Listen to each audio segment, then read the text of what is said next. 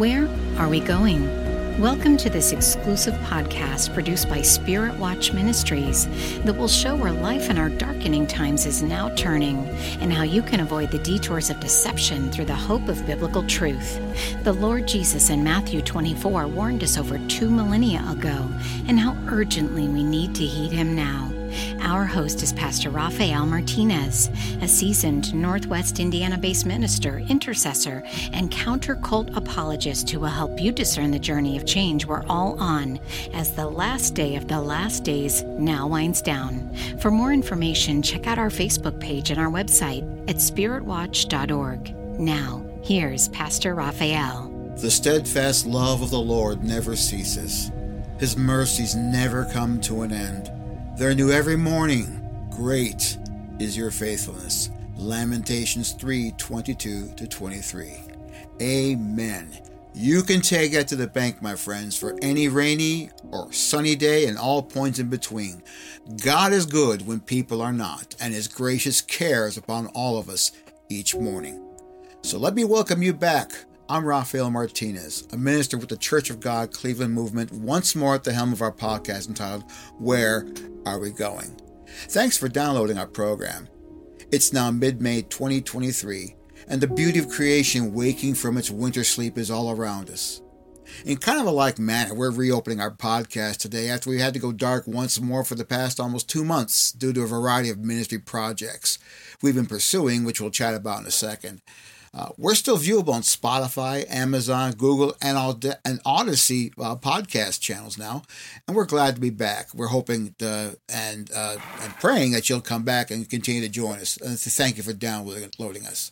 We're going to continue releases at midnight on Saturday night as we have in the past, and our ability to create quality content, however, directly determines our release times. And we used to premiere two podcasts a week. Hopefully that's going to resume, but so just stay tuned. But for now, Late Night Saturday is going to be our shine time. Uh, this podcast is a production of Spirit Watch Ministries, an outreach of Christian discernment since 1993 that's dedicated to helping people take heed and no one deceives them, doing what Jesus in the gospel, according to Matthew chapter 24, verse 4, said we all ought to be doing to determine truth in a world that is rapidly falling into its own winter of lies. Our podcast is focused upon biblical precept and social commentary, which exposes deceptive spirituality and provides perspective upon the influences of evil all around us. Uh, we're grateful for all the inquiries we've received, as well as the support and your prayers you've also offered. We're humbled and privileged to learn how much of a difference we're making in the world today in the conflict of good versus evil, and that we take the stands that we do for truth. So, what's been going on? Why we, as we said, went dark for a couple months here?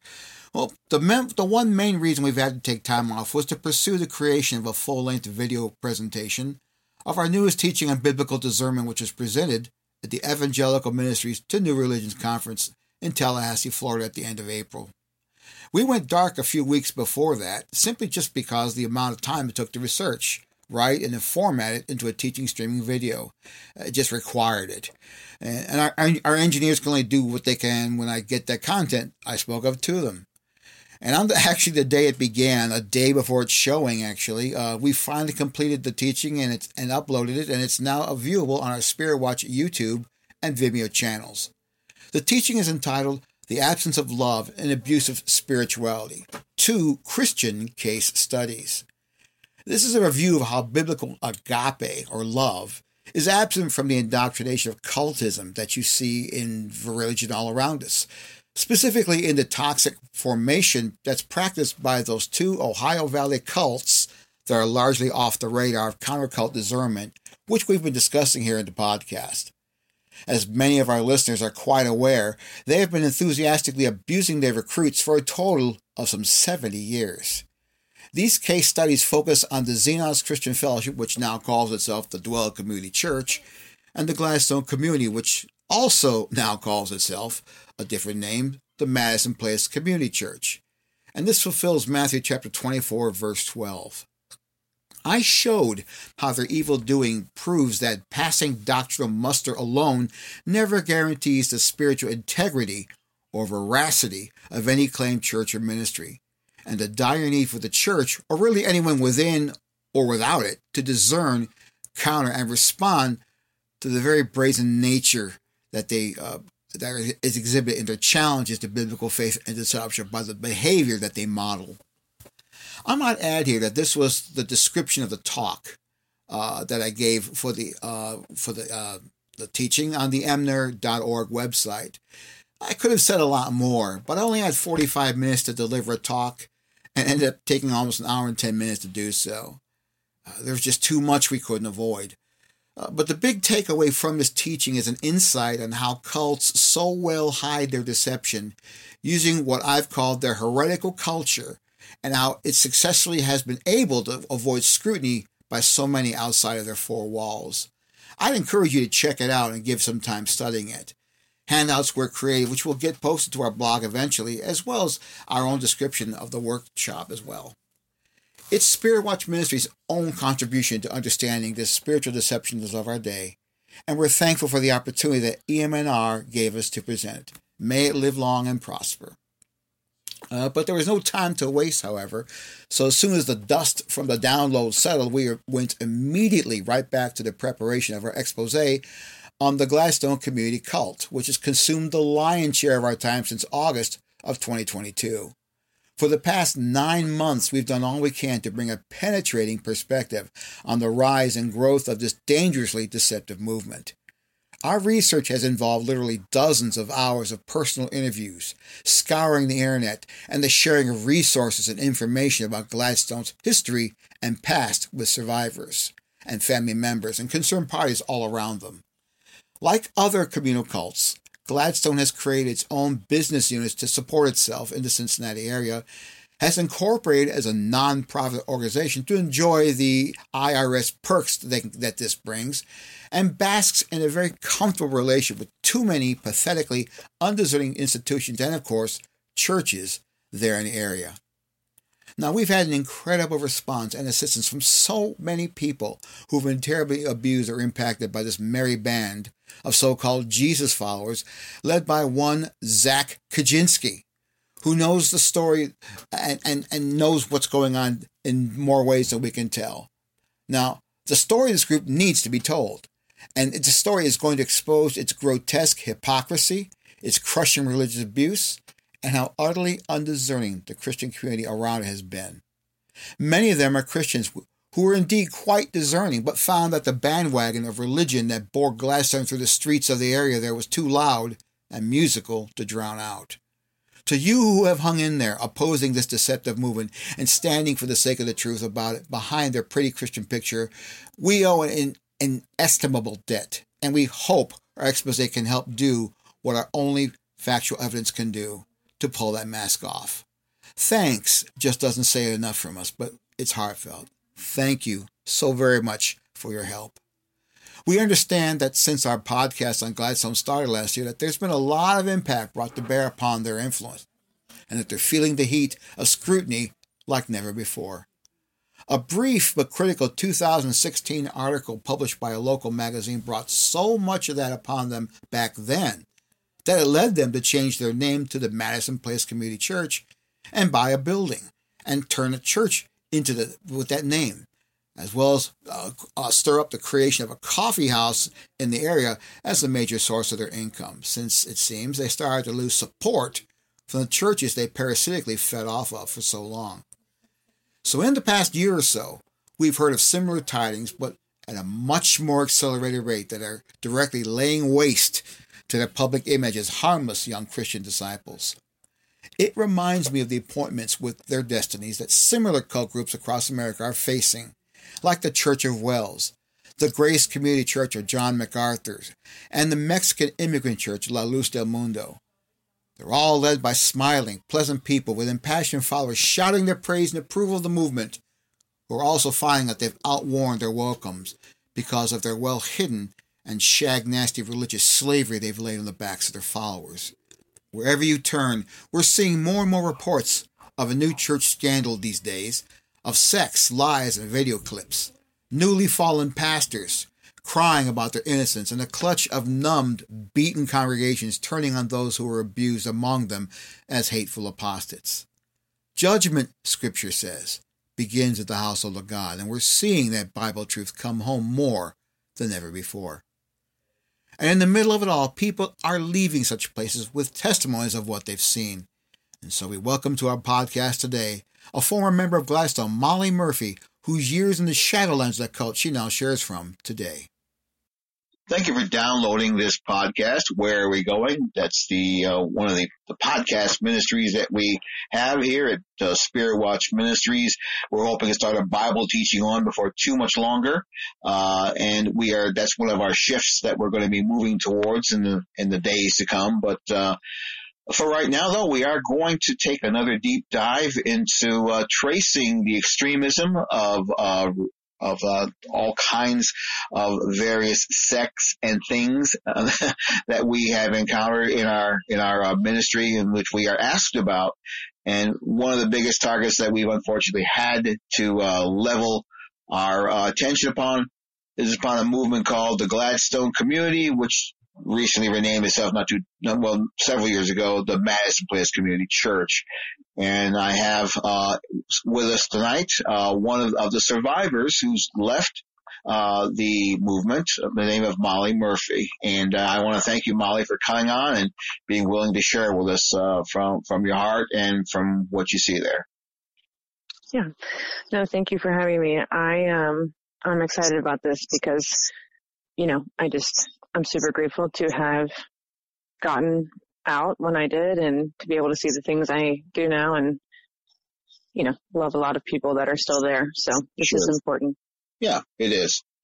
Uh, could you share with us a little about a little more about yourself? Uh, how long you were with Gladstone and what years you were involved? Uh, I mean, from what I've read and what I've studied about Gladstone and in the, in the expose that we're getting ready to publish, not too terribly long from now, uh, in learning about the history of the movement, there are specific things that took place uh, that that helped it get to be where it's at, and, and uh, maybe help us understand where you were in the middle of, of all that change.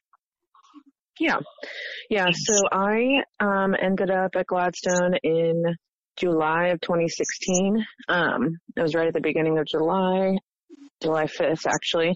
Um, in 2016, I went there. I actually previously had been um, for six and a half years addicted to heroin and had, you know, gone to rehab upon rehab and did a bunch of things that never worked and got connected to community through someone that my parents knew from church. And, um, yeah, I went into their Lazarus ministry, which is, um, their ministry where they bring in, you know, drug addicts, um, off the streets and bring them in, help them detox and essentially try to teach them about Jesus. So I went there and, um, it, you know, when you first get there, it's like, almost feels too good to be true. Like all these people are so nice. I'm just this, you know, drug addict and they're like paying for all my stuff. They're paying all my court fees. They're paying all my debts off. They're helping me get through the day when I'm super sick right now. And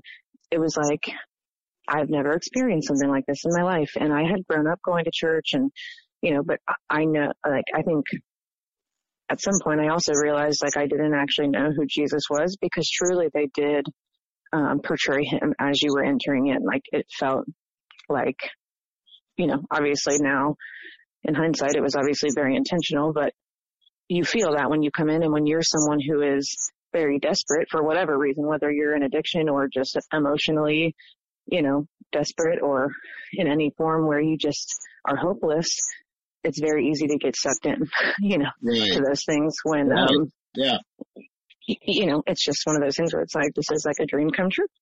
so, exactly. Um, you know, and I had been to rehabs and stuff before, so a lot of things I feel like at first didn't seem very weird to me. Um, like not being able to talk on the phone without them being there, and all that stuff because I was kind of used to that, like institutionalized type of stuff. But it started to get a little weird and my dad had actually first questioned me if it was a cult, maybe even just a month in because he still wasn't allowed to see me or talk to me and he's the one that brought me there. You know, it's not like he was on drugs or crazy or anything. Like he, yeah. he's the one that so he was very upset and confused. So, so, so within a month, so within a month after your father, your father brought you, brought you there, and within a month's time, they already started isolating you.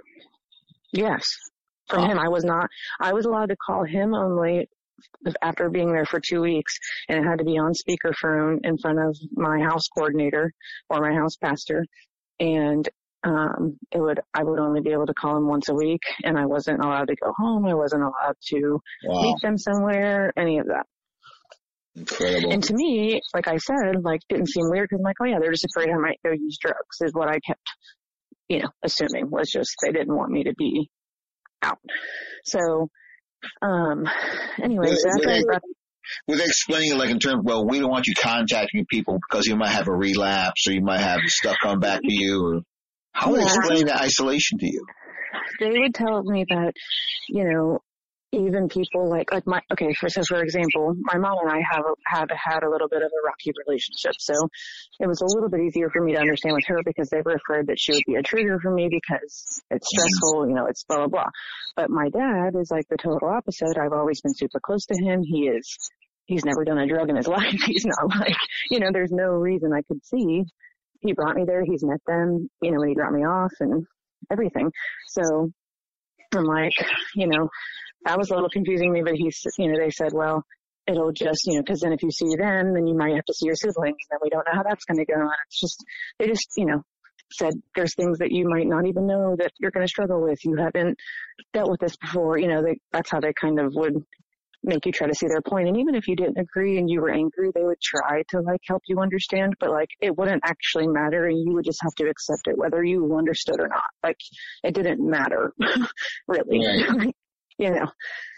So once I had brought up to them, you know, then my house pastor had had this idea that we invite my dad for dinner and over to the house and we have Zach as my house elder be there and also Sebastian, um, who's another elder there.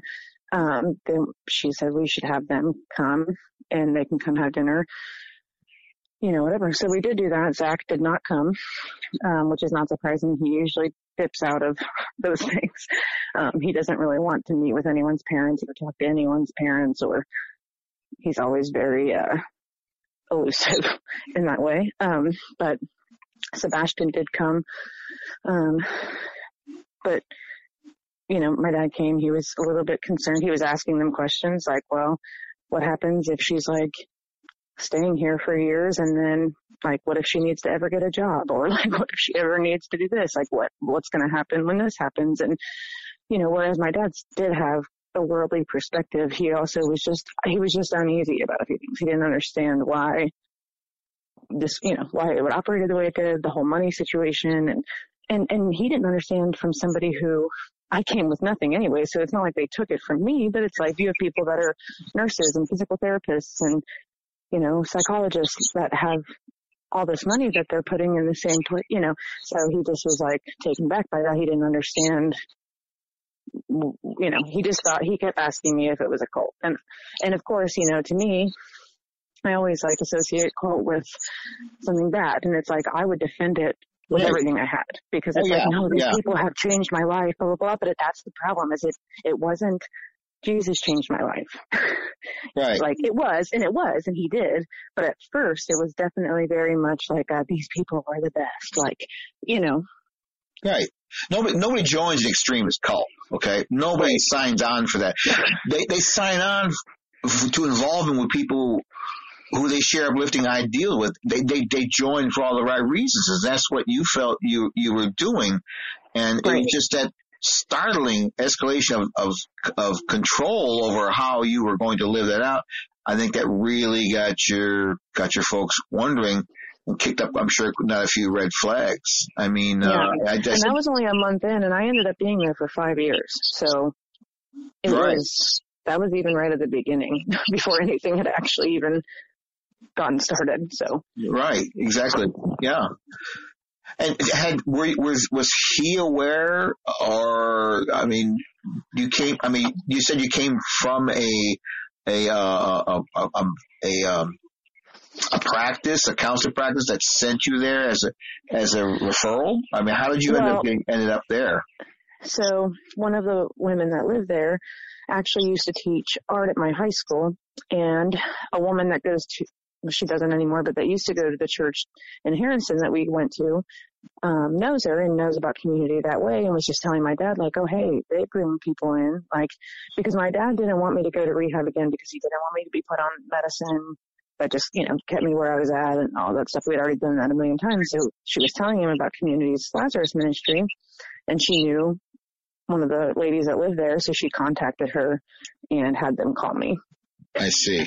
Okay, so that's that's so it was a, a word of mouth basically type thing, and and from people yeah. who your parents trusted, you know, the people who you thought were had nothing but, and, and I'm certain that they had nothing but the best of intentions. So yeah, I know, and she she was always trying to help, and yeah. and was being, you know, she she's not a part, she's not affiliated with them. She just knew of them, and you know, thought that might be a good thing for me to get away from here. And, you know. Yeah, yeah. So you've already alluded to something that's I think really important to to not lose sight of, simply because of the fact of how central uh, he is to everything that goes on there. At the heart of Gladstone's vision is is is uh, Zach Zachary Kaczynski. Mm-hmm his leadership in that Bible study in the earliest years of the millennium morphed into heading a full-blown movement of people that are living communally. Uh, you mentioned that you know you already had professionals and all kinds of people uh, sharing the common purse lifestyle, and people were living together. I mean, it was twenty four seven immersion in this group. So, mm-hmm. so really, who is Zach to Gladstone, and how how is he perceived by those inside and outside of it? Who who is he? So when you first meet Zach, um, it depends. You know, some people you you hear either one of two things. Some people really click with Zach, and some people don't. Most people do not. Um, he doesn't connect with people on an emotional level very quickly, very easily.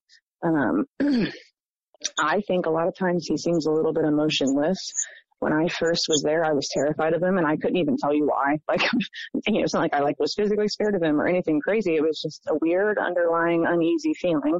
Yeah. And I just was so, I just felt weird about him. But then, like, Zach and I actually ended up getting super close. I trusted him a lot. He, he ended up making me a leader at work and in my house and we actually were very close. I defended him tooth and nail. Anytime somebody jumped on him, it was like, it, it, there's no way. Like, there's no way. Zach's not wrong. Like, and he got me. He, and, and that's why he made me a leader because he already knew that I was loyal to him. So that's, that's what happens is the people that are in leadership are the people that they know, trust them and, are so grateful for them that they know you're going to mostly, at least blindly follow Zach. So Zach is so, and he is dangerously intelligent. He, you ask him anything and he will, def- he will argue you and make you feel stupid, whether it makes sense or not. And he can even use the same thing with two different arguments and win the argument. He is so intelligent. He is so intentional. Mm-hmm. And he, he's the puppet master. You know, they try to say it's not a cult because there's seven leaders. There are not seven leaders there are not. There are there is Zach, and there are the people directly under him that make him look like he's not running everything like he like it's a dictatorship. Right, right. He, that's that's how he. From you know, from what I hear and what I'm seeing, there's so much micromanagement of people there, yes. down to the down to how they spend their last dollar, uh, down to what time they go to sleep at night, down to what they even eat. I mean, that's just the sort of way life is regimented. And Zach's the one that orchestrates all that through through mm-hmm. the elders in the in the puppet master scenario you just painted, right? Oh yeah, and, and that's the thing is, and it's it's the elders and it's you know it's the all the leaders. Like I, if I go to Zach and say, hey, this is like going on with this person. He's like, okay, well then you're going to go and do this. Like uh, he manipulates whatever, he, whatever outcome he wants for the situation. And he does it without you knowing it. He, it makes, he makes it seem like he's trying to help you and help the situation, help the person, whatever it is that you're talking about. And really it's whatever serves Zach's purpose every time. Right. Every time. Right. So what he's um, doing is he's telling elders and leaders and those who are in the position to do anything or provide any kind of leverage uh, he, he, tells them what to do and how to handle it. Tells them exactly how a person should be treated or how a situation should be exactly addressed. what you're supposed to say. And if they start crying, you need to make sure that you don't let them manipulate you and you just make sure you keep drilling that point. You, you know, all these things where it's like, there's no like, hey, this is actually what biblical advice looks like. Follow the spirit. Let's ask him how this should go. or, you know, or what do you, you know, or even letting people learn how to, um, speak to God and hear him on their own. Like, uh, what, you know, have you talked, have you asked the Lord? They ask you that in situations that don't matter as much, or, you know, Zach could care less about the, the outcome and they don't want to, he doesn't want to deal with it. Right. That's when he says, have you talked to the Lord? Otherwise it's, oh, okay, good thing you came to me. This is what we're going to do. wow. That's incredible. I mean, but that's, that's, uh, that's totally consistent with everything I've heard about it. You know, everything we've been hearing is that, is and when that you, is, when I got there, I heard about people trashing Zach in the past about being, you know, a cult leader and all these things. And, and you feel, you know, this, the way they tell it, the way that they explain those situations, you feel so bad for him. And you're like, and he's still sticking to, you know, with God anyways. And it's like, you're doing all this in the name of Jesus and it's all, he hates all of it. Actually, you know, it, Yeah. it's just mind blowing. Like, wow, you, I would hate to be Zachary Kaczynski on Judgment Day. Yeah. I do, you know, I, Amen to that. I, that's exactly how I feel as well. Because if the scripture means what it says, if the Bible makes any sense at all, it makes very clear uh, the standards that people are to be living by, who claim to be leaders, and claim to, and above all, those who claim to speak in His voice. And Mhm. Zach certainly has done more than his share of doing that. yeah, Yeah. I mean, the Glasgow community, from what we've heard from just about every person we've interviewed over the past year and a half, is not the utopia it wants everyone outside to believe.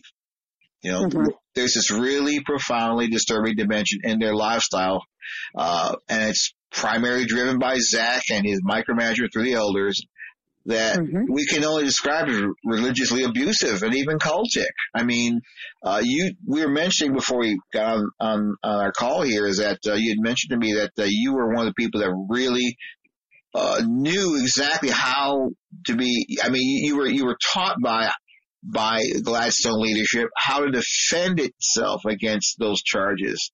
And Yeah. so, so uh, I think obviously you agree that they are abusive and cultic. And, and what, what what perspectives can you share on how you were all taught uh, on how to handle any critical view of them? Yeah.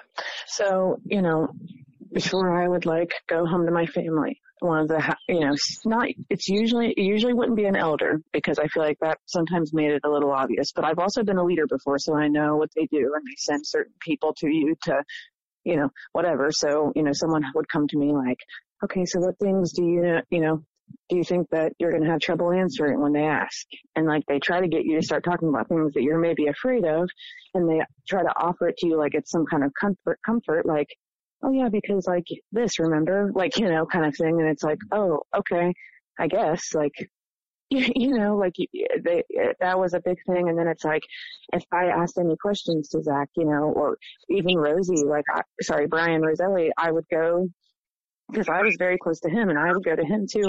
And it's like, he's, he's just Zach's minion, eh, that him specifically. And I think he is a lot less deceived than the rest of the elders, if I'm being honest. And, and I loved him to death. I, you know, still have love for him. I, he was one of my best friends. I trusted him.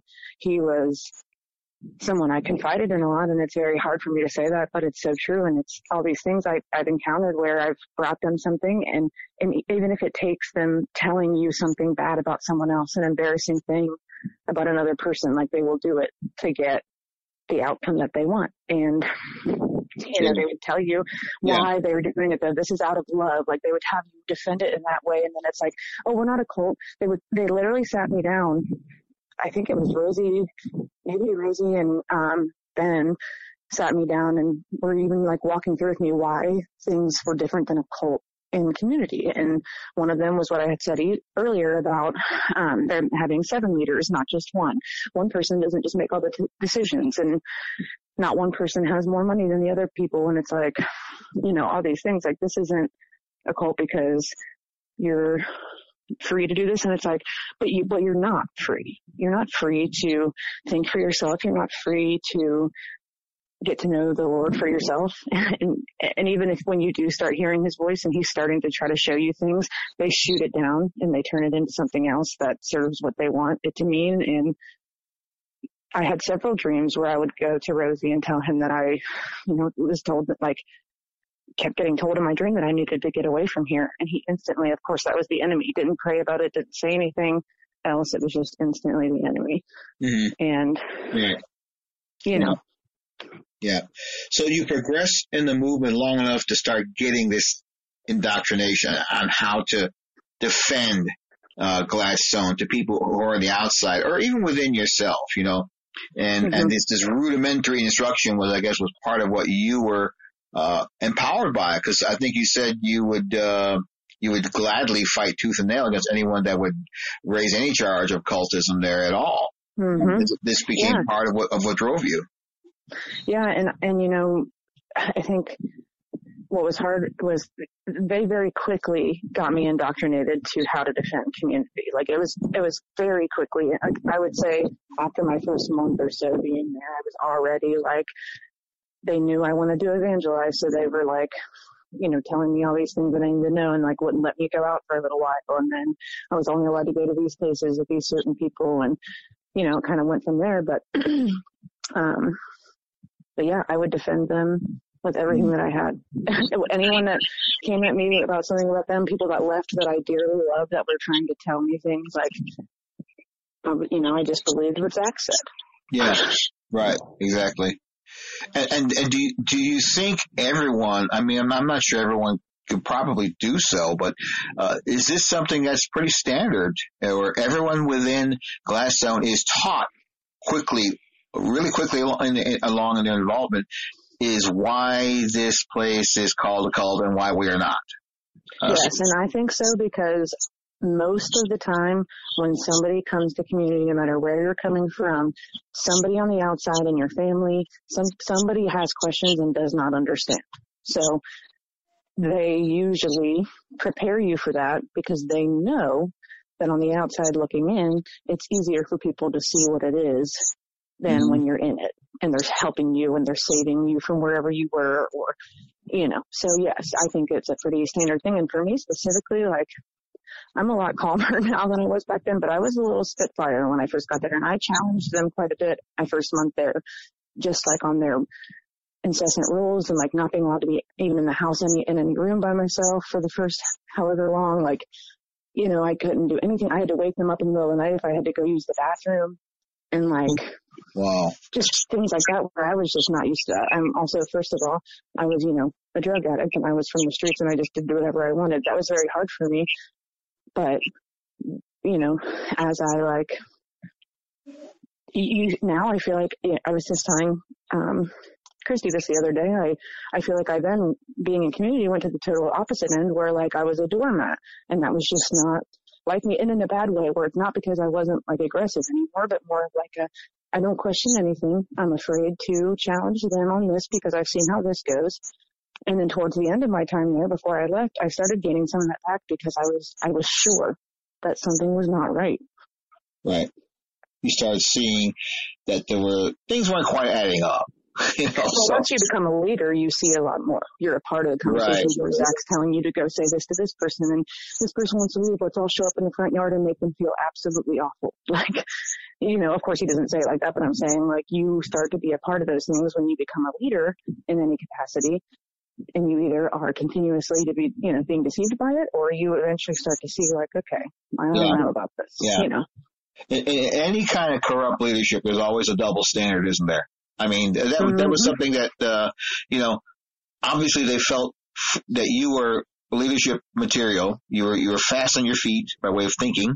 You could think mm-hmm. and, and, and, and just give the best, uh, answers for things. And, and, you know, and that's what they want. They, want in any cult leadership, you know, they want people who are, who are able and willing to uh, you know provide that kind of uh, really uh, on the go kind of on the fly leadership. People who are really to speak into situations and take control over them uh, for the greater good. Um, yeah, they so, almost want you to first be, you know, they want to make you to where you're loyal enough, and then they make you to be bold enough because they want you to be boldly loyal to them. Right. And go, and they don't want you to be afraid to go against anything. They just want you to think that Right. You need to defend them at all costs. What What were some of the uniquely distinctive lifestyle standards of the community that that I think they would have probably told you to, to defend? I mean, like common purse and Mm-hmm. things of that nature. I mean, uh, the, the whole, their whole standards on, on, um, on, uh, uh, marriage and, I mean, uh, on, on Yeah. courtship. I mean, what were some of those other distinctive lifestyle standards that, that, that stood out that they felt they had to have you sit there and draw fire for?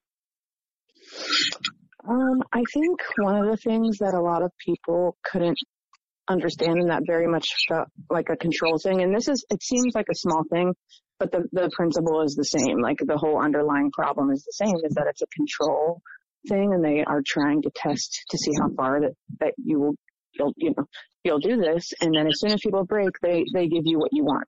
It's like, depending on what it is, of course. But like, for example, this, their self, cell phone policy. Like when you first come to community, depending on why you're there, you usually don't have a phone. And I didn't have one for years, like not at all. Then I was given a flip phone because they didn't want me to have a smartphone. Well, then I finally got a smartphone after a year or so of the flip phone, just for them to have blocked. Every, I couldn't even check the weather on it. They blocked everything on it, and it's like, well, what the what was the point on the flip phone? if it's the same thing as what I have right now, it's just, uh, you know. And then they wanted to give me an iPod, so then I had, you know, I had a flip phone and an iPod because they thought that was like you know, going to help me shut up for a little bit longer, but at the same time, like not giving me what made sense. And it was just like one of those things that nobody understood. And then somebody else what didn't have a phone at all for four whole years while they were there were not able to, um, you know, mother their own child. They weren't allowed to do anything. And she finally threatened to leave and then they had 50 people, me I included, I was there, show up in the front yard trying to beg her to stay and she ends up staying and she gets an iPhone the next day because they don't want her to leave over that. Wow. Incredible. so that's And, and one. so, you know, that seems like a small thing, Yeah. but it's just one of those things where it's like, why does that matter? Like, why are you controlling this? Right, exactly.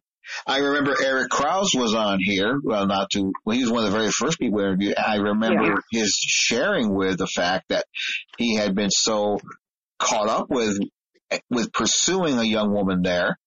And he's Mhm. trying to do, he's trying to do this courtship the way that, uh, Gladstone's leadership wanted them to do and have them completely way they claim to allow because they actually don't. right, exactly. But they, they led him along, letting him think Right. that he Mhm. was he was doing what they wanted to, and, and it turns out that they ended up telling him in the end, well, we don't think it's right if you move ahead with her. She is uh, someone who's had a really bad relationship breakup. Uh, she's getting counsel from members of her house. We just don't think the Lord wants you to go through with this. And An much- absolute abuse of privacy, first of all. yeah, exactly. And that's something that they do. They they get Yep. involved in that, and then they turn around and they went ahead and and uh, he found out later from her directly that when he asked her specifically about the struggle she was having, she denied having any. And she was actually kind of puzzled, wondering, "Wait, I'm not in counsel with anybody for anything." So the elders basically lied to him. And that, and that's the thing is, um, one of the biggest things, the biggest eye openers after leaving is realizing how many things were genuinely lies, not just, oh, that was maybe confusing or whatever. No, they will straight up lie in it, what for to on anybody for anything. Yeah, yeah, exactly. And it's very scary to think about. It's like these people who people believe God has entrusted them with these, you know, with their with their lives, and they're being led astray every single day and serving Zach's purpose and being abused. Right, right, and and and they have no no absolutely no bones about. I mean, they don't have any problem lying your face about these things and looking so sincere and innocent and pious about it. I was told that I don't know if it came from Zach directly or who exactly said it, but when I left, I was told that community was told by someone in leadership, uh, one of the elders, I assume, that I had a kid that I hid from them. I had had a kid this whole time, and he's like however many years old, and it was a total lie. I have no idea where it came from or why that was told or Well, we know why. right. But I'm like, Yeah. I'm like, well, why is that what you said? That's a weird thing to say. Right. Yeah. but I don't know. Who knows? But it's just like, you know, you just hear these things and you're like, wow, you really do just straight lie to us to do whatever it is that you want us to do. Yeah. Yeah, that certainly sounds uh, consistent.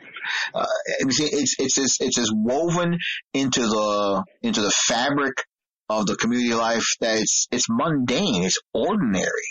Uh, mm-hmm. It's uh, anyone going to an elder or leadership asking a question can can probably reasonably expect to be told uh, a deceptive thing altogether, right? I mean, that's yeah. just how it all works there. Yeah, it just you're only going to get counsel that guides you to what they want. Right. Well, essentially what Zach wants. Right. And you mentioned that you had been part of the Lazarus ministry and that uh, part of that is, is could you explain what the Lazarus ministry is and does and how it, how it interfaces, uh, with other, uh, agencies in the area? From, from what I get, uh, that was one of the main conduits that, uh, Gladstone was gaining a lot of recruits from. Uh, was yeah. from other, other area, other churches and ministries in the area who I assume were unaware of what was going on. And uh, yes. so, can you share a little bit about about what that was all about? Yeah. So the Lazarus Ministry, um, basically, you bring people in off the streets or from other places, like you just said, another facility, another ministry, somewhere where they're, you know, you, whether that be you go out and find them by evangelizing or they're connected how I was connected, whatever it is, you, you know, you assess First it was, you know, you just bring anyone in that wants help because we're going to help them. Then it was like, oh no, now they have to answer these questions and qualify for us to bring them back. And it was very strange. That was very like a lot of people thought, you know, Zach didn't really care much for that ministry. So it was a little bit up and down, back and forth. But for a while it was, um, you know, we had two, yeah, two Lazarus houses for women and then three for men. Um, were they full houses or were they rooms? I mean, I mean, help me understand that. So the Lazarus rooms, it's basically you live in the same house like as, you know, it's like a women's house, like just how all the other houses are, but they usually have a special room in the basement that has two beds and its own bathroom so that you can basically detox in peace. So you don't have to share a bathroom with everybody else and somebody has to be with you all the time. So someone sleeps down there with you. There's an alarm on the door so you mm-hmm. can't get out without waking someone up. And, you know, so when I first went there, they didn't have the Lazarus room built yet at the house that I moved into. So I was in a normal room upstairs with somebody and the bathroom was not in the room. So I had to wake him up every time I had to go to the bathroom in the middle of the night while I was sick or anything because I couldn't open the door without a loud alarm going off.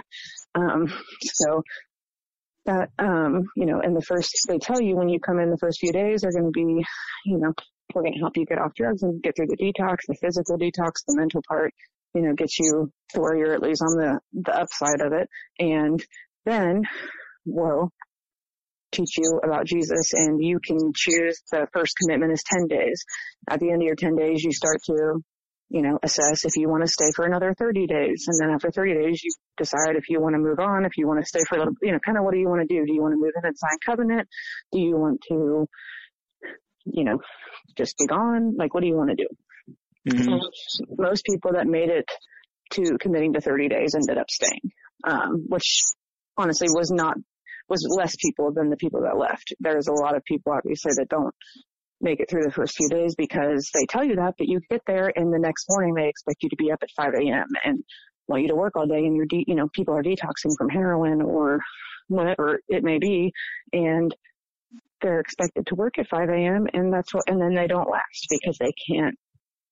And it's misleading for one, because we aren't taking the first few days to get them past that because we can't help them until they're mentally right. We cannot like it's not going to help them if you know we can't even mm-hmm. they're not mm-hmm. going to retain what we're right. saying or right whatever. so so the, so the Lazarus rooms are basically an attempt by uh, the Gladstone uh, outreach to engage people who are struggling with addictive behaviors, or not addictive, but addictions, who are, mm-hmm. who, who are actually physically addicted to drugs, and, and and whom we're expected to go through this experience and and painfully withdraw from them and were told one thing about how to expect the experience, but when they got there, they were basically turned into Gladstone uh, neophytes. They became recruits who were supposed to jump on the work gospel and work from day from sunrise to sundown, uh, right alongside everybody else there, and, and not and not deal with their their, their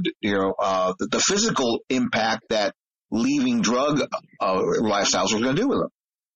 Yeah. Is that right? And, and that's, yeah. And eventually, like once I was like past the part of detoxing and I was like starting to be able to be with people at work while they were detoxing, kind of being in charge when they were with me. And it's like, I started to tell them like, Hey, like we cannot force him, like this girl is going to leave.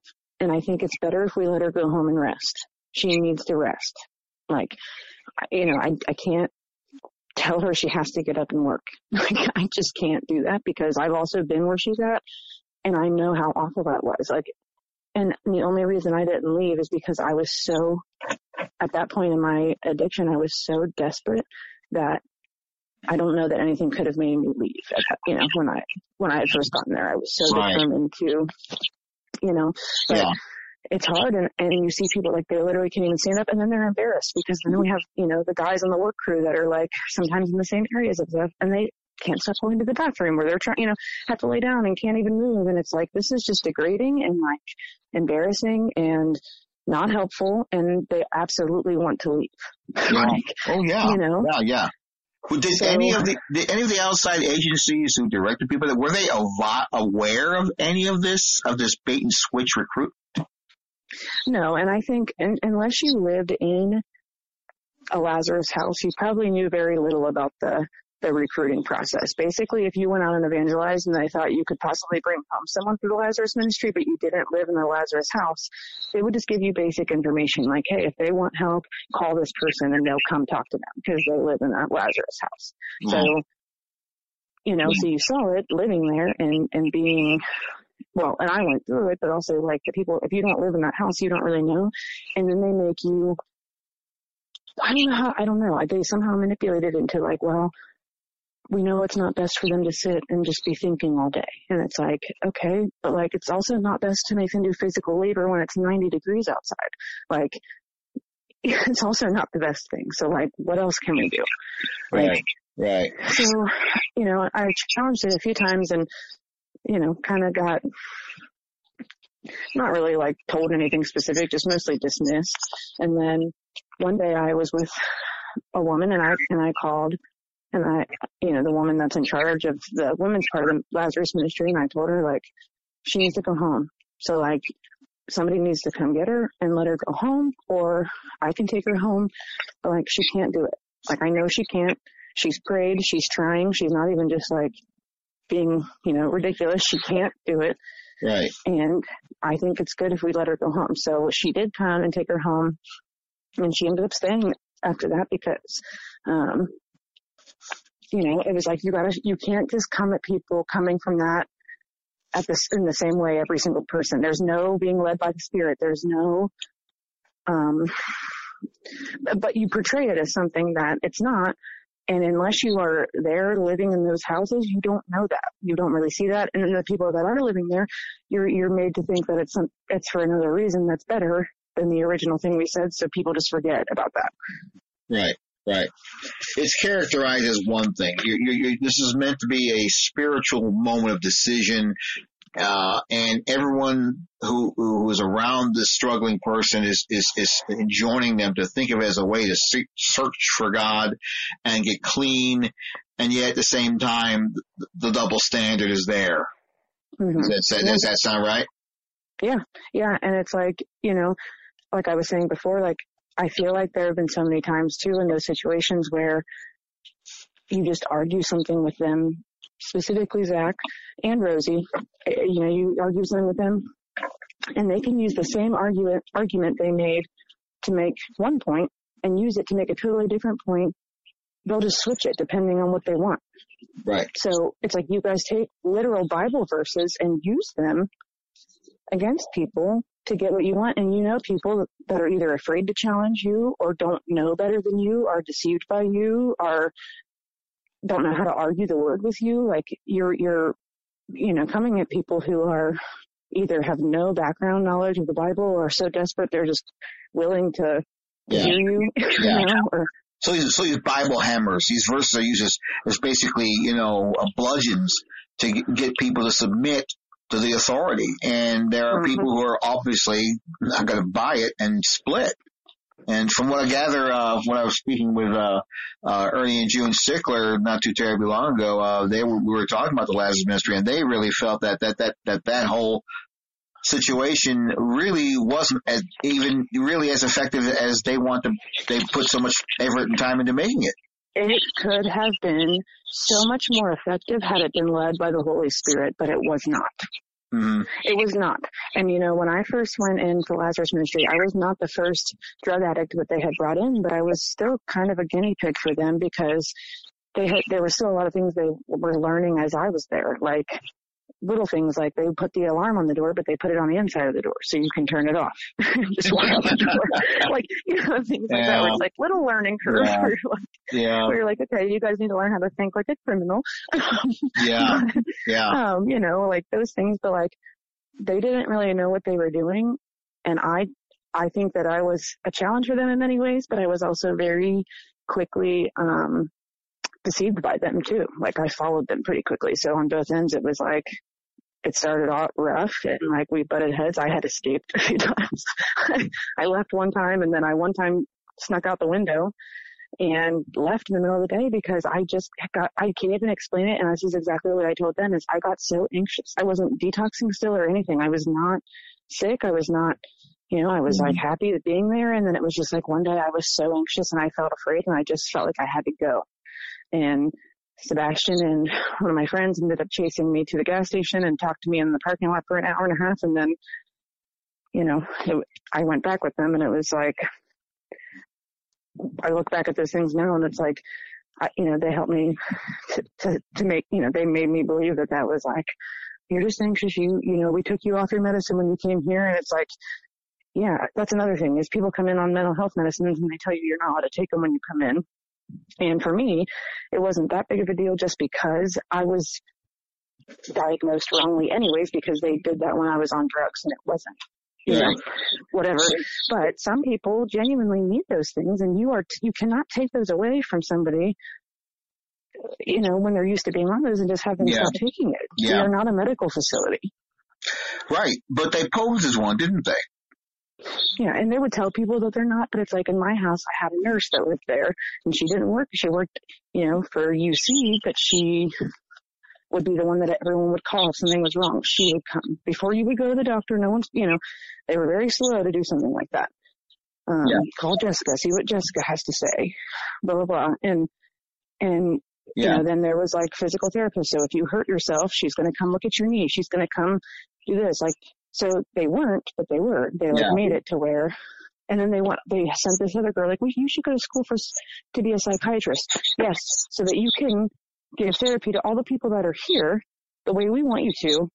And we don't have to trust someone else to do it. Yeah, sounds about right. From what I, from what I gathered too, now when in when the when the rubber met the road and people who were profoundly disturbed, but who they felt they could invest in, uh, needed actual counseling. Uh, they were Mhm. sent to to counselors uh, that that the the community actually had retained for this, right? Professional counselors. Yeah, basically, may have well, may has, may have well have been on their payroll because you, you know, they told you who you were going to see. They set up the appointment for you and it was always with the same person. Every single person went to the same person. So you Okay. didn't go alone. You know, they didn't, you didn't ask. Of course, they made it to where like, you, okay, well, you didn't say we couldn't come in, but like you also didn't ask. You know what I mean? Like those kind of things are like just a very vulnerable thing for people that they Yeah. manipulated Yeah. and had their eyes on for, you know, they had in a specific controlled space for a reason. So this is a third party professional counselor who was suffering and allowing uh, leadership from uh, from Gladstone to sit in on the council. Is that Yeah. right? I had, yeah, they had sent me to see him after I left out the window. They said I needed to go see him. And, um, they had my house coordinator who was our, the house coordinator in the Lazarus room house is also like the one that is the point person for the Lazarus guest. So she came with me, but nobody said anything. They just like, I just thought that was the rule. Like she had to come in with me. I wasn't allowed to talk to anyone else alone. So I figured, you know, you know, I had seen him, I think twice. And every time I left there, I just felt unsettled because he also claims to be a believer and a man of God. And it's like, I don't know. I don't know. I have a weird thing with that. Yeah, so do I. And we're we're we're certainly not going to finish a discussion on that because to me it's yeah. one of the most egregious forms of abuse that I think I've ever heard. yeah, you are attacking somebody at one of the most vulnerable areas of their lives and one of the most vulnerable spaces in their lives and you're still manipulating it and using it to your own advantage and not helping anyone to heal. You're not, that's not right, the goal. Right. And we're not done with this subject. We're going to need to change it, but we're, this is an incredibly important and revealing point that I appreciate your providing perspective on simply because it shows to what extent Gladstone would, would resort to such uh, emotional, spiritual skullduggery to get mm-hmm. the dirt to get dirt on people uh, to bring it up to them. Because what I because that information they would learn about their weaknesses and their struggles certainly became public knowledge really quickly among the leadership, didn't it? Well, yeah, and yeah, it's like they made you feel crazy about it, but it's like, no, I want to know how every elder knows about this situation that I didn't share with any of you, or you know, or that I shared with one of you you know, why, why is this some public knowledge thing? And it's because they use it when they need it. And for example, one of the biggest things I see them doing when they use people's dirt against them is when they want to pursue a relationship. If somebody wants to court someone or has feelings for someone, even confesses they have a crush on someone, they jump down your throat with that they make it seem like the most ridiculous thing ever. And if you are persistent, they have plenty in their pocket to tell you about this person that might make you not want to be with them. And it may or may not even be real information. Right. Right. So. Yeah. Very manipulative and very just plain evil. that is yeah. just not. Yeah. I mean, right. it, it is. I mean, to me, it's, it's, this is not Christian fellowship. This is not Christian formation. Uh, this no, is this cultic- is empire, which he has said himself. Yeah, well, explain it to me. He, I've heard this over and over again. What was this comment Zach said about building an empire there in in in, in the, the area about? Uh, I'm, I'm, I'm, I'm always wanted to ask somebody about that, and you you brought it up. And I appreciate your elaborating on it. What what was what did he say? What was meant by that? What, what how did everybody perceive it? So I I had heard this before, but when he, you know, when it's told to you in the setting of community, it's told to you in a, in a very light way of like, he wanted to build an empire for God. Like, you know, people, he said, I said it that way because of this, but it's like, then you hear from people who knew him back then and he was going and hunting vampires in the woods with and suddenly just said, I'm going to build an empire here, a Christian empire here. Mm-hmm. And that's exactly what he did, but it became Zach's empire which I believe was the intent from the beginning. I honestly don't think Zach started out deceived. Of course, I don't know that, but it's like, I feel like every stage of community has been very intentional. Yeah. Oh, I, I, I can't agree with you more. yeah, I don't think any of this was just by accident. oh no, it was very intentional indeed. I certainly agree with that. After all the writing and research and interviews I've done about about Gladstone, um, mm-hmm. there are definite definite um, indications that that's exactly what he did. He cre- he had a he had a master plan. He knew what he was going to do, and he knew how he was going to do it because he he was the golden child. He knew. Well, and what's hilarious about all of that is he he does it by and he tells you that he left some extravagant life behind to to be you know living for God and to to be a part of this community and he and the whole story he tells about where he was before was a lie.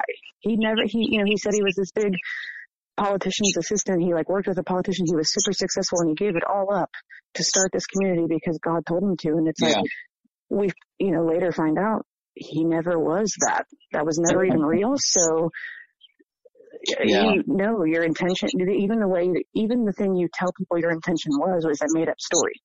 Yeah. Right. And he supposedly became celibate for the kingdom of God. yeah, just like he pushes several people into doing that. So then once you commit to it when he pushes you to and you question it later, he says, Oh, well, you shouldn't have made the commitment. You're ready, you've already done it. And it's like, yeah, out of manipulation. Yeah, exactly. There's so much more we can say about that. So, but, yeah. uh, we'll, we'll, have to, uh, we'll have to take that for another time. But, uh, so even after so many people suffered so much abuse and manipulation there, uh, we've, we, have we have just, you know, the same people who assert that Gladstone's a damaging place, they've agreed that the, apart from all that, the group connections and fellowship everyone had there as people living community together were wonderful. And, yeah, and that's what's hard about it all is that you genu- have genuine love for people that are there and people that are there genuinely have love for you and they are hurt by you leaving and they don't understand and they don't, they think you're wrong. They think that you're, something's, you know, up with you and that, and then they're even more upset because they think you're outside of God's will and all this stuff to where they just kind of give up on you. And really yeah. you're trying to tell them the whole time, like, hey, no. Can, can you take me through, okay, let's, let's do an example here and this this might be a painful thing to have to have to bring up, but you, you can share with me whether it's something you can do or not. Uh, can you take me through a specific moment? And I know for some of our viewers, this might, or some of our listeners, this might be a struggle to listen to, but can you take me through any specific moment that you can recall in which you saw the elders acting upon Zach's direction in which they really literally just went on and on verbally abusing somebody for some time over some slight, over some problem, over some issue. Uh, and tell me exactly what they would say, how they would say it. I mean, what, what language would they use? I don't think they cussed necessarily, uh, but you don't have to okay. use profanity. Yeah, right. Again, you don't have to use profanity to cuss somebody. Can you share with me what was going, what, what, what the person was doing? I mean, what the situation was? I mean, what was going on? What, what, why, why would people look at it and just say, oh, this is of God? Right. And, and, there are two, just as soon as you asked me that, there are two specific situations that come to mind um, that have never left my mind, that have always rubbed me the wrong way, um, where I saw Zach as a straight up bully and like it was awful. So there's one specific situation where, you know, we, we had a woman that lived with us and she had two children and they, you know, were in the middle of a big ordeal because she was planning on leaving and, but she, you know, had talked to one of like our house elder and said, and they had agreed that she could stay for a couple weeks because they wanted to make sure she had somewhere to go with her kids and that it was okay for her to stay.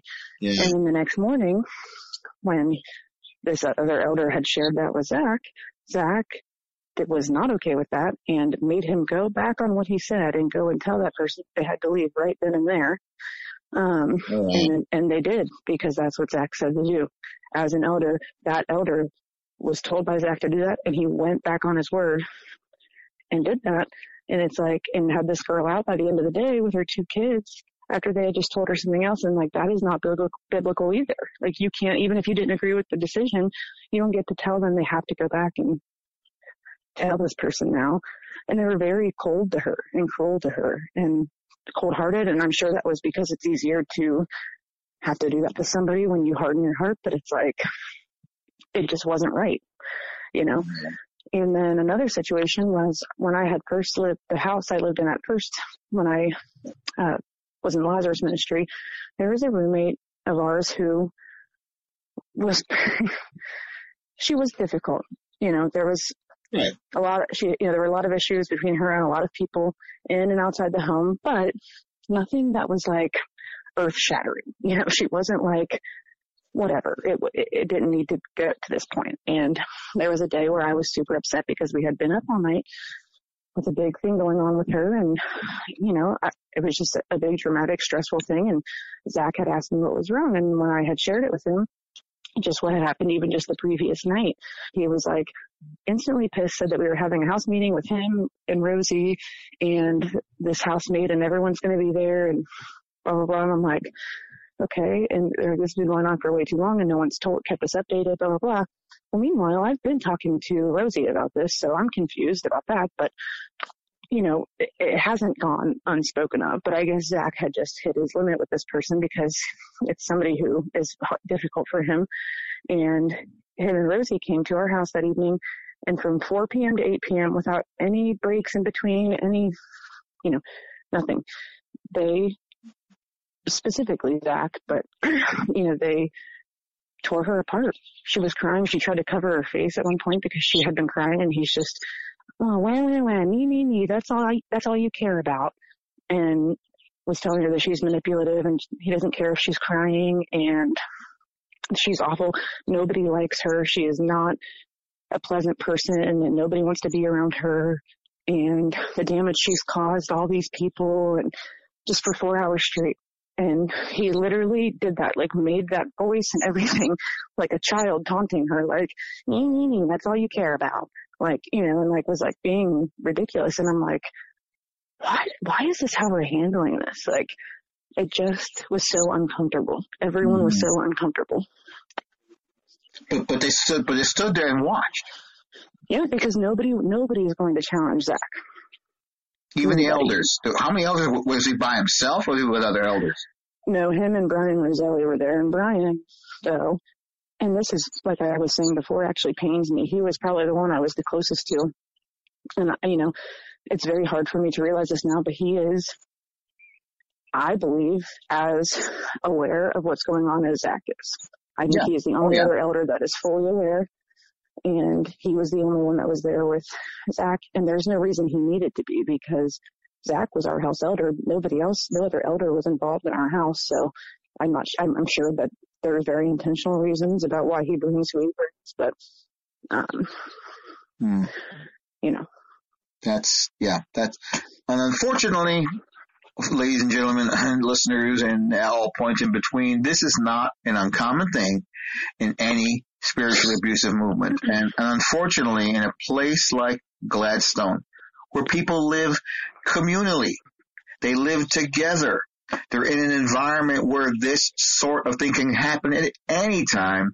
This is not a, this is not abnormal, right? It's basically what goes on and can occur at any time, 24 hours a day, seven days a week to anyone there. Well, and they try not to, but if you are someone who doesn't conform quickly to what they want, they will quickly get like that with you to either scare you into doing it or to make you look a certain way to other people who are now going to be on you about being a certain way. Mm-hmm. Yeah. So. Yeah. It's, it's just, it's just a, the standard modus operandi, the MO, uh, mm-hmm. for cultism. It's just the way it works. So, so, and as you're, as everyone's watching this and you're watching this, what's going on in your mind? I mean, you, did, did, is, is this in any way, shape, or form changing your, your, your, uh, your views about what you came to believe about Gladstone. I mean, you were defending it. You're believing this this place was the gate of heaven. You know, right? I mean, yeah, what was what was going on within you about that uh, in, in, terms of, of, of maybe reassessing your your your, your commitment there?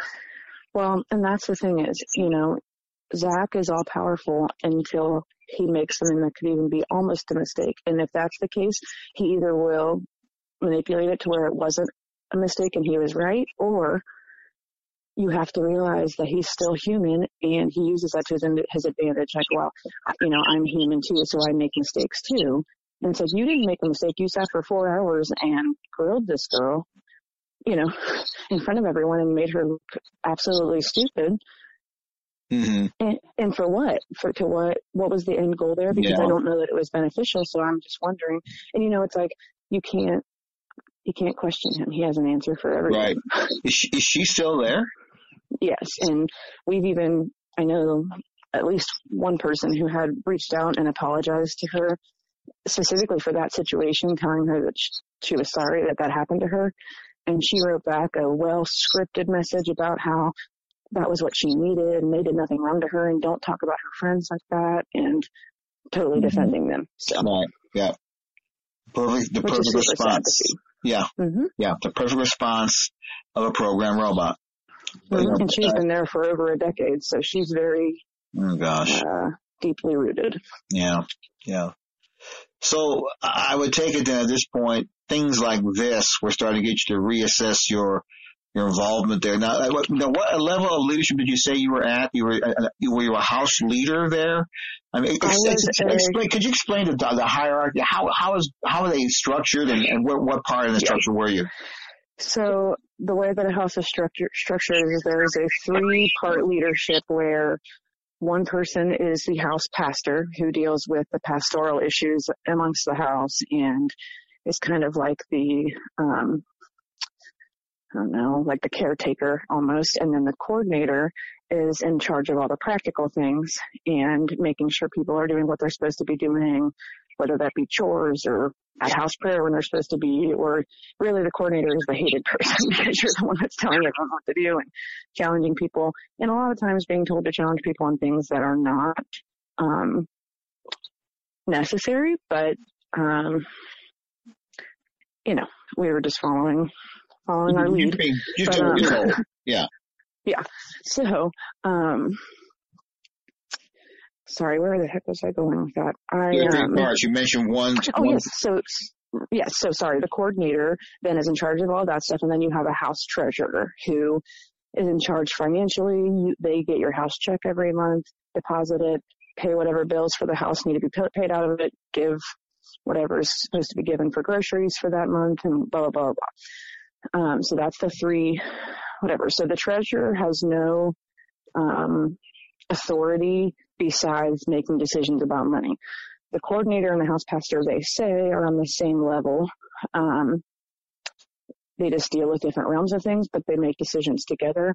And I can almost just tell you positively that that isn't always the case, but a lot of people that were teams in that way actually did work well together. So of course it seemed like a good thing and, you know, whatever. So anyway, so I was the coordinator of the house, the second house that I lived in. Um, and we had a pretty, a pretty difficult house and, um, I just remember like What starting makes, to realize, what excuse me, what makes a house easy or difficult in Gladstone? So they tend to group people together that have, like if, if, you know, the people that have a lot of issues, whether that be behavioral issues, mental issues, um, whatever, you know, physical ailments, whatever, they usually try to group those people together, which can make a house difficult because Okay. it's hard to, to it's hard to span that much care amongst people that need it that badly. And then you have houses where most people are pretty strong and good and you know, everything's good to go. And that may, that changed a little bit over time, like back and forth. They would kind of start to spread that out and stuff. But specifically when I became the coordinator of that house, it was a Mollie? um, not, nothing that was like, Mollie, could you Yeah. repeat what you just said? Uh, could you repeat that again? Your phone dropped out. um, And, and Yes. give, give me about give me about ten seconds of silence and repeat that. That'll help me find this spot in the, on, on the audio real quick. So wait about ten seconds and repeat that. Thank you. Okay.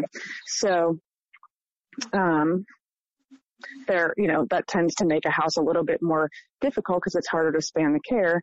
But they started switching that up a little bit. But when I was the coordinator of this house, you know, we had someone who was struggling with severe mental illness. Like there was some things that weren't people's choices or fault. It was like maybe nobody's fault, but they had some stuff going on that was very difficult. And we had another person live with us that was awesome and a big support in the house, but also had a lot of physical ailment, ailments. So it was, uh, you know, she needed some care and, you know, we just had, we had kids living with us. We had a daycare in our basement and it was just kind of crazy. And then I, um, Where, where these, I, just just an aside, where were all these children coming from?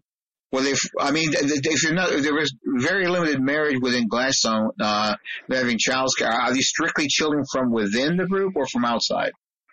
these were, um, children from within the group. So everyone that came to the daycare lived in community either because Okay. their parents lived there or some of them were the married couples kids, but also there were a few single mothers that lived with us, um, that we had their kids there. And then there was one person whose children came who they weren't technically a part of community, but they came to our services and stuff.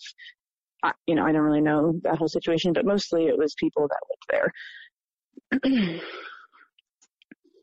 Yeah. You still there, Mollie? yeah, sorry. I'm sorry. Hello. Yeah. Okay. You, yeah, you, you, you were discussing, um, I, I interrupted you. I was talking to you about, uh, who the children were. Now you're, you're back to the original point. Sorry. Oh, okay. No, you're okay. So, um, you know, a house being more difficult, that's kind of what I mean when I say that is when there, when there's a lot going on in one house and then it makes you, it, it almost makes people easier to control giving people a lot of stuff to do like that because you're up from 5 a.m. till sometimes midnight because you're having conversations, you're putting out fires, you're trying to help this person get through this part of their day or, you know, you're doing this, you're doing that, then you're going to work for this nine hours and then you're coming home and then you have this to do, then you have to be a part of house prayer and then you have to do this and then you, this person wants to have a conversation because they're struggling. So now here we are going to bed finally at 1 a.m. and then you have to get back up at 5 and it's like, it almost makes it, you just go on autopilot and almost makes it hard for you to defend or sorry, to think for Mhm. yourself at all because you're just kind of going. Right. Right. So that was a, that, that's how it, uh, how it worked out there with that. So, um, when it worked out that way, uh, was it easier for people to, uh, to kind of accept what was going on there?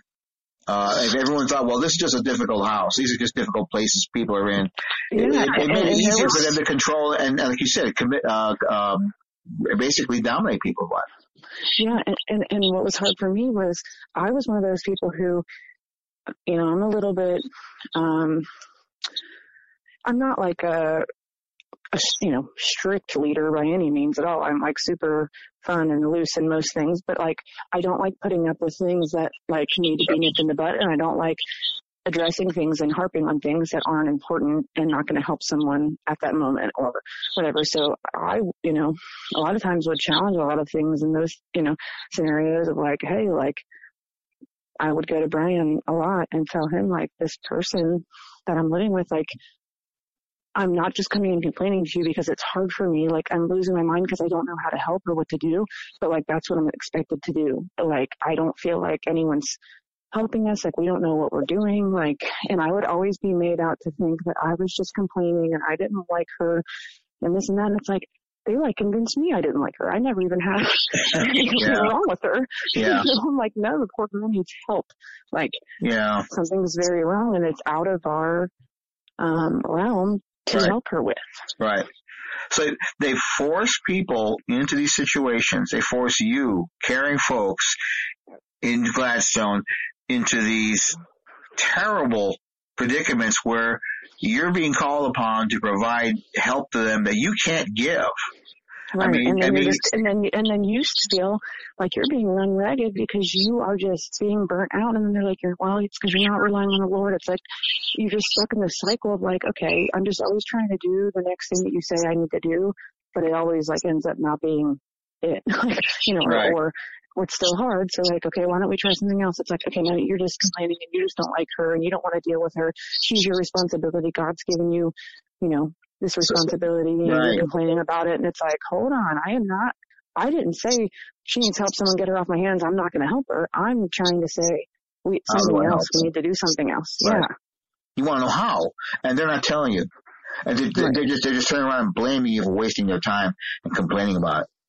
Right. And it's like, why does it always have to be that I'm complaining? I'm not Yeah. complaining. I'm trying Yeah. to, you know, because they're like, well, you need to look at your heart in this. And it's like, Right. okay, you just, and then you end up getting convinced that your heart's ugly in it when it's actually not to begin with. Right, right. So really for you, I mean, it was, it was a whirlwind tour. I mean, you went in there, if you, you, you hit the ground running, you tried to be everything that they expected you to be and to be a leader, to helping people and then finding yourself in positions where you couldn't help. Then you began Yeah. to see all these other things.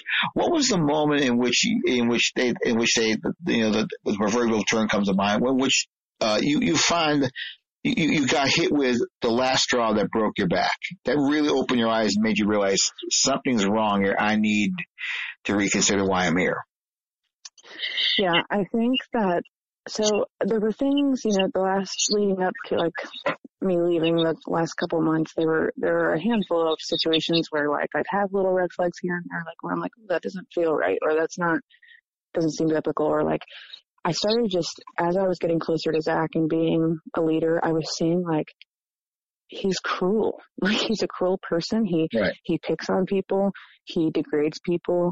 He betrays people's trust. He will tell people things about other people. I, I started seeing those things in him and I started thinking to myself, like, I don't trust you. So now all these other things are starting to feel like, oh no, well, what about this? And what about this? And like, I was supposed to go on a trip with someone to visit her family in Pennsylvania for her sister's wedding.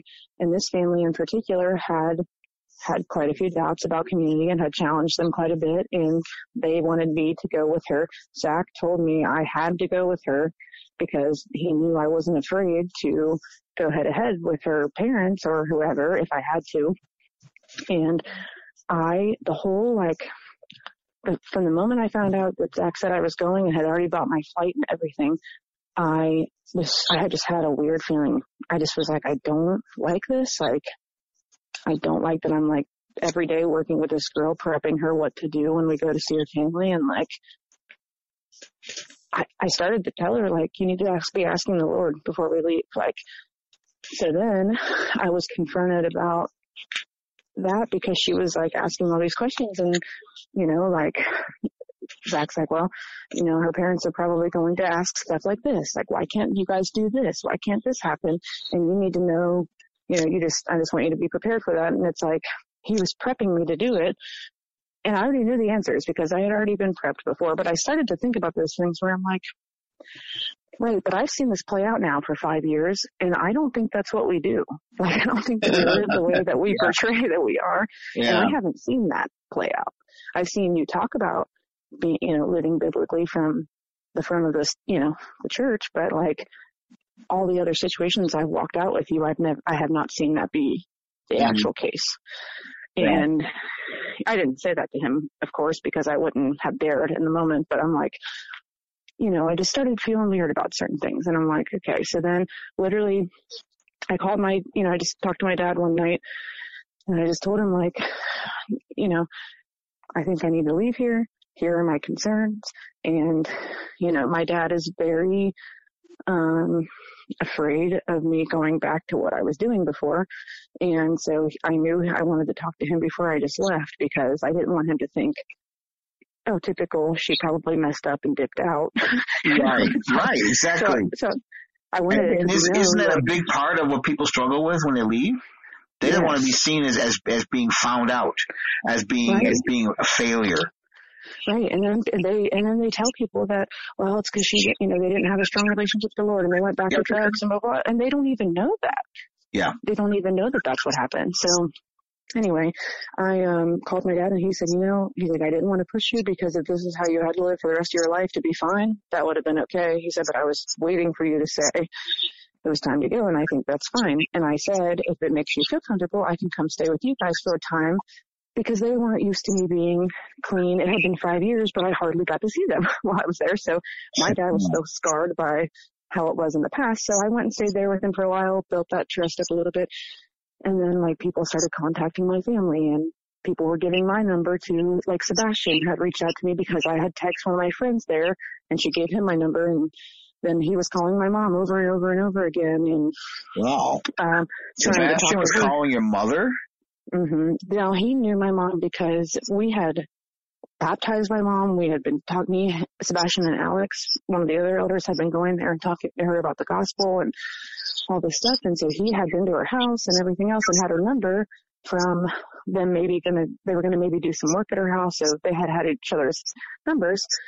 And yeah, he was calling her and texting her and she was texting me saying like, um, I don't know what you want me to say. And I'm like, I don't know either. Like, first of all, I'm in shock too, and I'm still not even sure that I made the right choice because, of course, you have all those things hit you too when you actually decide to go, and you know all the things that they've drilled into your head about what that means if Right, you leave. right.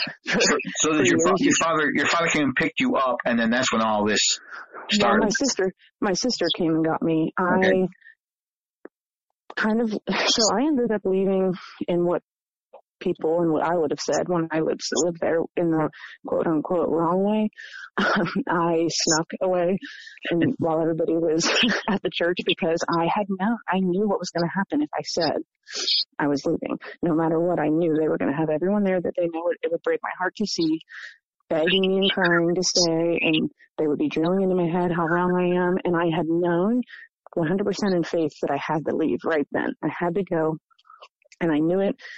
And I knew it without really knowing it. Like, of course I wasn't like super confident, but I'm like, I just knew. I just was like, no, like, and I'm not just like two weeks in, like I'm, you know, like I, You've I been need, there. Yeah. Right. And so my sister and her husband came and picked me up and I just packed all my stuff that I could get in garbage bags in the car and we left and I left my cell phone there because technically it was theirs. Um, and I did end up contacting the person I let a house with and letting her know before she got home just because I didn't want, I didn't want to hurt people. You know, it, it was a very hard thing to do because it's like, I know that this is going to hurt people and they're not going to understand, but I know that I can't handle telling Zach I'm leaving and then him doing that. I can't handle that. You know, Yeah. like I don't want to, I don't Yeah. want to be guilted and it be more difficult to leave than it already is because I actually do love people here and I don't know the whole picture yet. So Sure. where I have some, you know, red flags coming up, it's like I also still wasn't sure. Like I still trusted Zach. I wasn't sure about. I, I don't know. It was just very confusing. So Right. So you went to the time in which they were banging all the doors and ringing all the doorbells and and uh, doing all they could to uh, signal their desire to talk to you, connect with you. Did you ever talk to them, reconnect with them at all, discuss this with them, or you just was that just it? so I I've talked to Brian Roselli a little bit.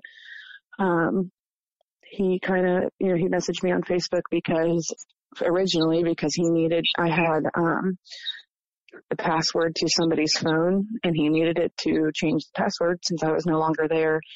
So he asked me for that and I did respond and give it to him and he told me like, Hey, just so you know, we love you. We're praying for you. I'm not to say a bunch of stuff, but just know like we love you. And that was kind of it.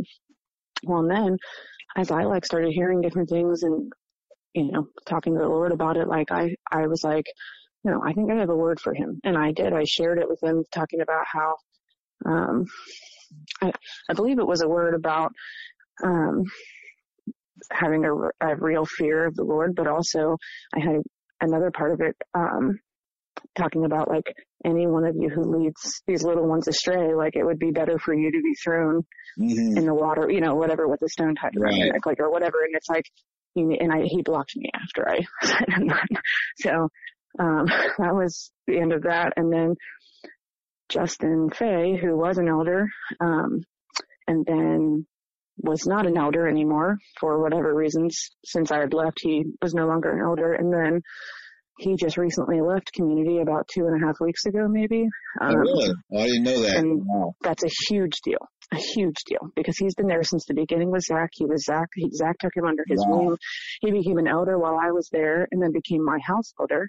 And then, um, he, well, after I left, I heard that he was taken out of his eldership position for, I don't know why. Um, but, and then shortly after that, he left community and he has also talked to me while being in community and since leaving very briefly, but um, that's a big deal because he was an elder and he has very much influence um, with people there. So even if he didn't say anything to anyone or anything, him leaving in and of itself is a big deal. Right. Right. Wow. Yeah, Justin just Justin Fay, right? Yes. Yeah, I remember. him. Yeah, I remember. Re- yeah, yeah. Wow. So he, yeah, he was one of the, I think, one of the fat original four, the Fab Mhm, Four. he was. Wow, he left. I did not know that. I heard the name and it just is dawning on me. Oh my gosh, he left. That, that would be Yeah. like that would be like Joseph Smith losing Brigham Young. Right? I can't Very, believe it. very I- similar that to was literally, that is Zach's like, Wow. he was his, you know, partner from day one. So Yeah. Yeah. Wow, incredible. Uh, I mean, I'm not going to prevail as as to why he left, but uh, why do you think people leave now? Uh, there are people leaving. Uh, what are the reasons why they're leaving now? I think that as we specifically, not just people hearing the things that we have to say and, and knowing in their hearts when they hear it that they are things that they can think back on and know are wrong. I think on top of that, the Lord is doing something because we're doing something and he is, he is taking the blinders off of people's eyes. They're actually seeing what is going on. And some people are even getting bold enough to challenge them and walk away and not succumb when they argue it back. It's like they're starting to crumble. And I think it has a lot to do with the fact that we've been obedient. This whole, you know, group of people that have been trying to like expose this in a right way for right reasons. And I think that the Lord is working in our favor is genuinely what I believe.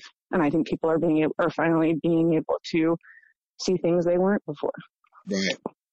Yeah. And there, I don't think you, you can repeat something so long and finally understand that, you know, that what you're hearing, uh, isn't, isn't explaining things. And, and that's, that's an answered prayer. I'm glad to hear that people are listening and, and, and can reconsider. How many people do you think have left, uh, since we started this? I mean, I'm not claiming that our podcast has had anything specific yeah. to do with it, but I'm just curious. In the last year, how many people think have left? Just, just leave it at that. So in the last year that I know of, I know at least, I would say at least eight people that have left and eight people, and not just people that have been there for, excuse me, for a couple of weeks, people that have been there for 10, 12 years are leaving. Several people that I can literally already at the top of my head think of four people who had been there for 10 years or longer that had left in the last year. And that were leaders, house pastors, or Justin having been an elder, you know, all of them were leaders in some way. It's like, that's a big deal. Yes, for a leader to leave is almost unheard of because you always hear about people leaving who oh, well, they were a little bit weak here, or they just, you know, whatever. Like, you never hear about, oh, one of the elders just left. Like, or hey, you know, all of these house pastors are leaving. And not just, you know, the ones with difficult houses or with Lazarus houses or whatever. You know, people that are just waking up. Yeah. Yeah. Wow. Influential people. And that's, that's right. the biggest thing the people who are respected, they, these weren't just some losers that just couldn't hack it. These are people who were there, right. have been through the storms, have been through the, the, the struggles, have, have stood with and, and, and stayed the course with Zach and the rest of the leadership. And yet now some are finding that it's pointless and they're walking away from something they just devoted 10, 12 years of their life to. Yeah. That's a big deal. That is. Well, I'm so sorry that people have to pay the price that way. But you know, uh, but it's also amazing. There's so many people being broken free, and so many people that can lead yes. other people to do the same thing, and that's so big. Yeah, right. I'm I'm glad to hear that people are hearing, uh, getting a new perspective on things. That that that that you know, boy, that uh, that cranks yeah. my motor. I'm I'm so glad to hear that. That's certainly something I'll yeah. continue to pray for. It's been so encouraging. Yeah, it's been it's been awesome. So what, what is it, as, as we wind this down, what is it do you think people need to know about Gladstone? I mean, we're getting ready to have a major expose by a, a newspaper in the area there that are going mm-hmm. to bring out uh, their own their own investigation on Gladstone. And then after, I, am I'm hoping, I'm trying to get our own expose finished before then. I don't know if we will. We're we're very close. Uh, mm-hmm. But what do you think people need to know about Gladstone, uh, Madison Place, uh, the coffee shop? I mean, all this stuff all about the day. I mean, this is this is a, a church, an incorporated church that's an abusive cultic movement, as I see it, that has very well uh, built itself up into the community as being uh, a force to reckon with, and, and has been aided and abetted by far too many so-called Christian ministries and churches all over the area there uh, to accomplish what what they want to to, to mm-hmm. get the, the recruits have.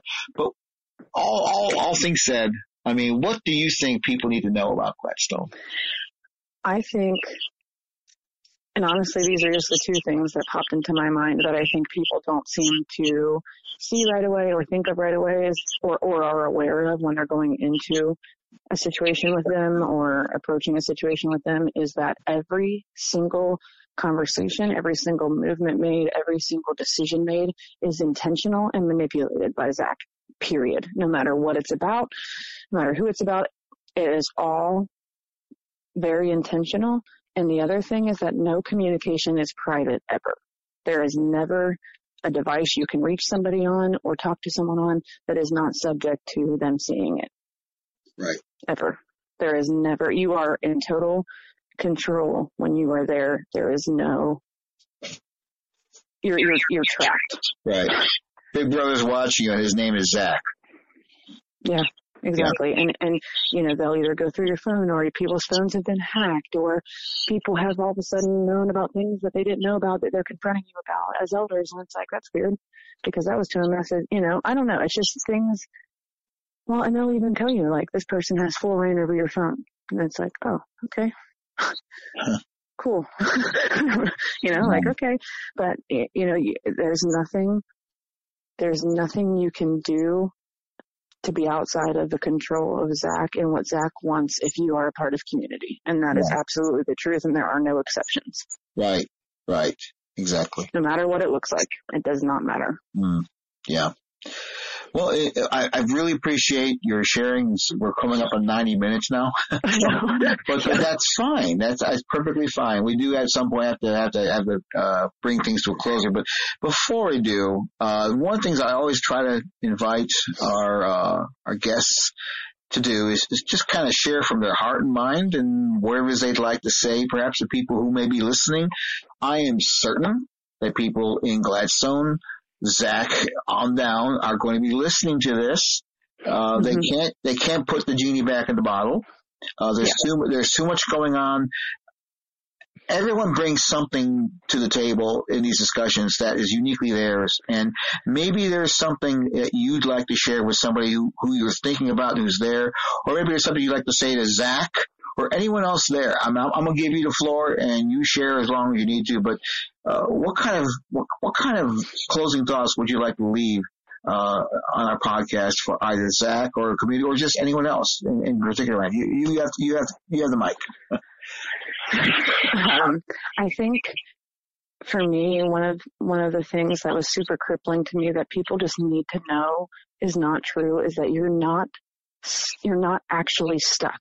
You do not have to stay. If you have any inkling of a red, you know, red flags or uneasiness, or you know the Lord is telling you that things aren't right, or you're having to continuously sear your conscience to go along with what what community says, you don't have to do that ever. You don't. You never are stuck, and you have the option to leave, no matter what they make you think or feel like. You have an army of people that have been there and that are ready to help, and and that will. Like uh, uh, there are so many times and I thought like, well, what do I do if I leave? I don't have a car in my name. I don't, I haven't had a job in five years. I haven't had anything in my name. I haven't, what am I going to put on my resume? Like, you know, what am I going to do with this? Like, and it becomes overwhelming. I don't have a phone. I don't have a car. I don't have money. I don't have this. Some people don't have family to go home to, you know, it's, it feels, and it, they make, they, they prey on the desperate people that feel stuck and feel like community is your lifeline and it's not. Jesus is your lifeline and he's not bound to community. And, and Jesus is the one who is saving you. Jesus is the one who, who is above all. You don't, community, Zach, none of that stuff is meant to be imprisoning you. You are not meant to not have freedom in Jesus. You are meant to be free. And that means free to serve him and to follow him and to know what he's saying and to know him in his heart, not, not to follow Zach. That's what you're doing. You're following Zach and and if you have any, you know, if you had any weight on your heart about anything, any situations you're going over in your head, do not harden your heart to those things. Let the Lord show you. Let him show you.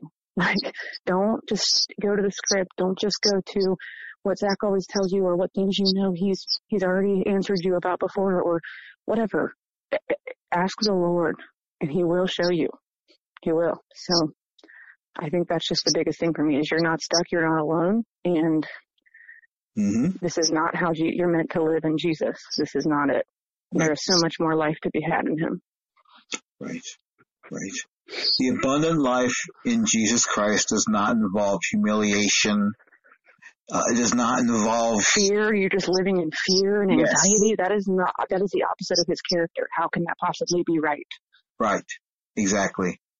And for anyone to rip on people like they do, Uh, for. I mean, somebody pointed out not too terribly long ago that you know the one who accuses people, the accuser of Christians in Scripture in Revelation twelve ten is Satan.